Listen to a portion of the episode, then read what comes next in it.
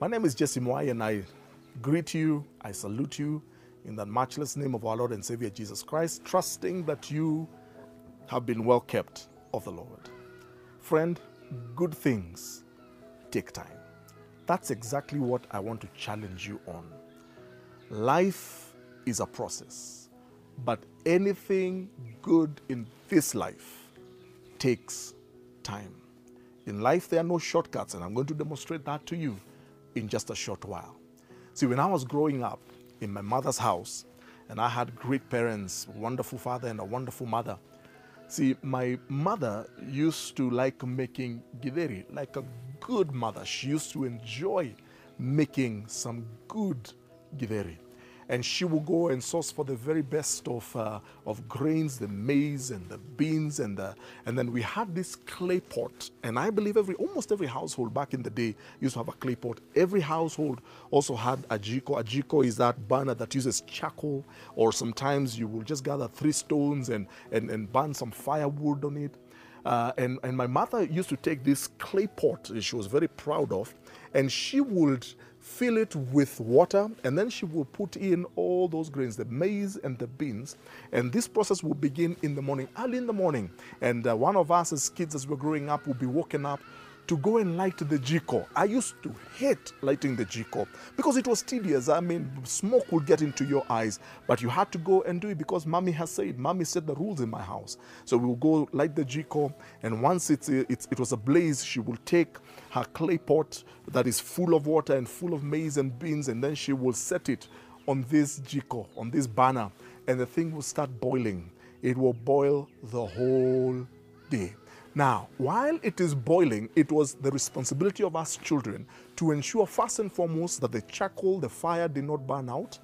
Uh, so you had to keep coming and get your hands dirty and make sure that the, you keep adding charcoal to this fire so that it doesn't, it doesn't burn out. And then ensure also that the water does not all just evaporate and it doesn't get dry. Otherwise, then it will burn the, the, the maize and the beans. So, and it was a tedious process. So you had every, every, maybe every hour you would come, add more water, add more charcoal, and do whatever you're doing, but you never forgot because my mother then would be out doing other things. And then sometime later in the evening, just before dinner time, she will come and, uh, and, and pick this clay pot, and then she will get some of that githeri and go and fry it and make it one way or the other, pound it maybe with, uh, with, with, with potatoes and what have you, and out of it will come a beautiful meal. Now, when I of course, grew up and left home, left my mother's house, I discovered that I did not have to have a clay pot. I, did not, I discovered I did not even have to have a jiko in my house. I discovered that if I want githeri, I could just get a pressure cooker and go and set it on a, on a gas burner you know, that is less tedious, it's less messy, and uh, put in my maize, my beans, and water, and voila, within a few minutes, the githeri has actually boiled. Or better still, later I came to discover that if you go to the frozen foods section in the supermarket, you will find some well done, well cooked, and uh, some githeri that is well packed for you. All you need to do is just buy, go and throw it in the microwave, and voila, you have your githeri. But then I discovered something that the githeri from the frozen food section or the githeri that I had used the pressure cooker to, to, to make does not taste the same, not by a long shot. Something was missing. See, the githeri, my mother's githeri at home, had a certain character, a certain flavor to it. See, as it boils the whole day, inside that clay pot, and as it's also mixing probably with the smoke from the charcoal or whatever, that something, there's some flavors that are being released, and those flavors cannot be released uh, in, in, a, in a pressure cooker. Those flavors are lost in a microwave. And I discovered an amazing truth that I want to leave with you. Good things take time. Good things take time.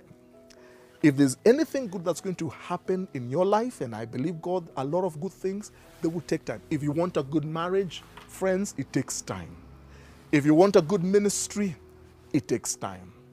If you want a good career, it takes time. Whatever good you want out of this life, it takes time. There has to be a process.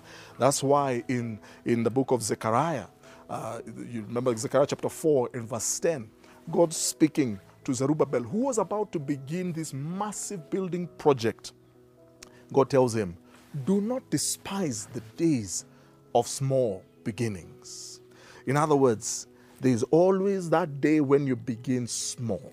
There's always that day you begin that process. It may look insignificant, it may look like it's heading nowhere.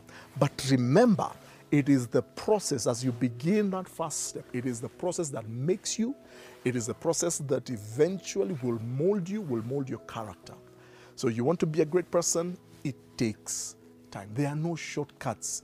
And I want to ask you, by the mercies of God, don't give yourself to somebody who is waiting for a big break, somebody to discover you, for you to become somebody. Those things often only happen in movies. It takes time to be somebody, it takes time to be good at what you do because good things take time. Finally, avoid shortcuts.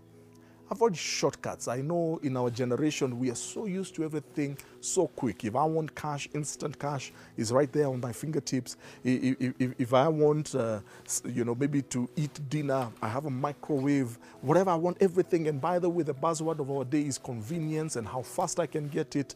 You know, we want to cut the processes as much as possible. Whereas that is good has its place. But remember, in life, in God's economy, there is nothing that uh, is microwave, there's nothing that is short circuited. Everything must take its process, its due course, because good things take time.